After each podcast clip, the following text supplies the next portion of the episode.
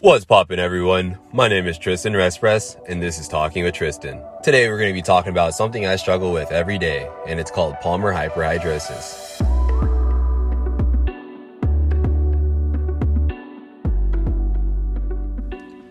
Just for full transparency here, I self diagnosed myself on this. I just never resonated with something so much. So let's get right into what is palmar hyperhidrosis. Pretty much just think of excessive sweating of the palms. So yes, sweaty hands. Ever since I was a kid, I was dealing with sweaty hands. And if you could imagine going through life with sweaty hands, it sucks. Like who wants to touch a sweaty hand? Do you like touching sweaty hands? I can't talk on it because my hands are sweaty. So I'm going to share some of my everyday struggles with palmar hyperhidrosis. You know those moments when you're going for a handshake and you don't know if the other person's going to give you a handshake, fist bump, hand hug, and then you guys end up doing like some weird butterfly motion? Yeah, that's me. This awkwardness happens to me all the time. And it's all because I have sweaty hands. What happens in these moments is I'm so in my head because I have sweaty hands that I don't want the other person to touch my sweaty hands because it'll probably put the other person off. Like in the moment, I'm thinking, man, this person probably doesn't want to touch my hand because it's sweaty. So I do everything in my power to avoid that contact. And if I don't start it right, like usually I'll make eye contact with the person and I'll start with the fist bump motion. But if I don't have the opportunity beforehand, our handshakes are going to be like wet noodles. And going through most of my life, I thought this was just normal. It's the only thing I knew. I thought everybody had sweaty hands. But that's not necessarily the case because when I was going through life, I started to realize that not everybody has sweaty hands. After I would do a handshake, I would see a lot of people wiping their hands on their pants, and I knew that was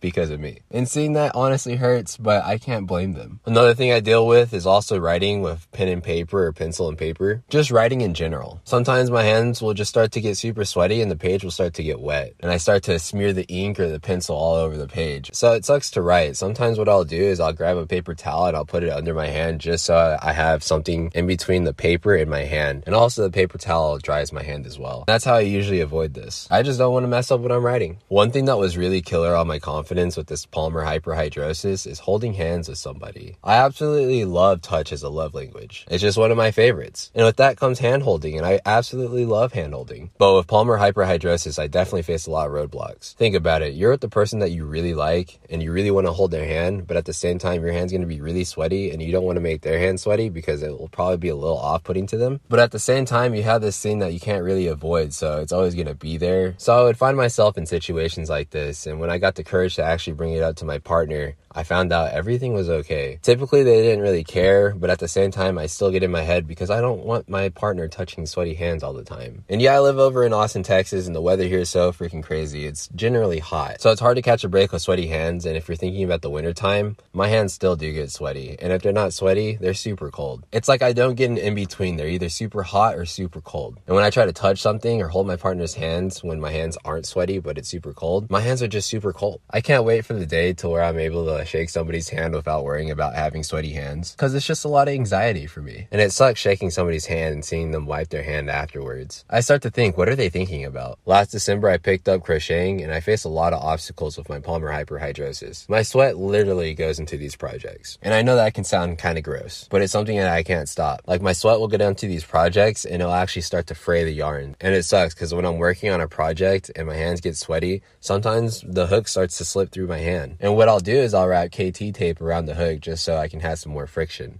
Also, my partner Zoe and I, we just started an Instagram account called This Couple Crochets where we post our crochet projects and we also have free patterns on our blog and we also have paid patterns on Etsy. So if you're interested in crocheting, go check that out. Also, when longboarding, when I'm trying to do a grab trick, I pop up the board and I try to grab the board, but my hand's so slippery, so the board just slips right out of my hand and just the trick just never happened. Those moments suck too. Oh, another thing that sucks too is when you're trying to open stuff, your grip is just terrible. Let's use like a jar of pickles for an example. Sometimes I can get the jar of pickles open, other times my hand is just super sweaty and I'm trying to open that thing and it's just like slip, slip, slip. And it's just like, damn, I can't get a grip. So what I'll do is I'll grab my shirt and try to make my hand as dry as possible. And I'll also use my shirt to gain a little bit of traction to open the jar. Another moment where I struggle with palmar hyperhidrosis is when I'm playing video games. I'm over there in a room with my friends. We're chilling. We're having a great time playing some video games. You know, Call of Duty, popping some headshots or FIFA scoring some golazos. And once I'm done with the game session, I end up handing the controller to my bro. And then I will get called out for having the controller all sweaty. If you can imagine, those moments make me really sad because there is nothing that I can do. But one way I do work around this is after a game session, I'll get the controller and I'll wipe it all down with my shirt. And I'm going to be straight with you guys. Sometimes it's a puddle on that controller. So those are some of my everyday struggles with palmar hyperhidrosis. Palmar hyperhidrosis can be a bit embarrassing and it can also take a toll on your overall confidence. The reason I'm making this podcast episode is to build awareness around palmar hyperhidrosis because studies show that only 1 to 3% of people actually have palmar hyperhidrosis out there. But at the same time, there's people out there that don't get it diagnosed because it's embarrassing or they don't have the tools to do so. There's only one other person in my life that I have met that has palmar hyperhidrosis.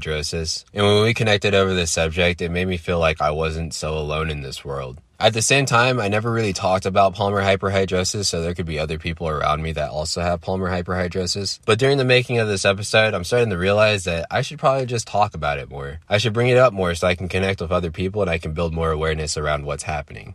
So if you resonate with anything I said, take a look into palmar hyperhidrosis. If you didn't resonate with anything I said, please know that there's people out there that have sweaty palms and they can't do anything about it. Just show those people some grace because those people are probably out there doing the best they can. Well, thank you guys for tuning in to my fifth podcast episode. It really means a lot to me. If you guys like this podcast episode, please rate it, share it with a friend, take a screenshot, post it on your Instagram story, share it out there, tag me in it, and I'll repost you. But besides that, y'all have a wonderful day. Hasta la pasta. Cue the outro.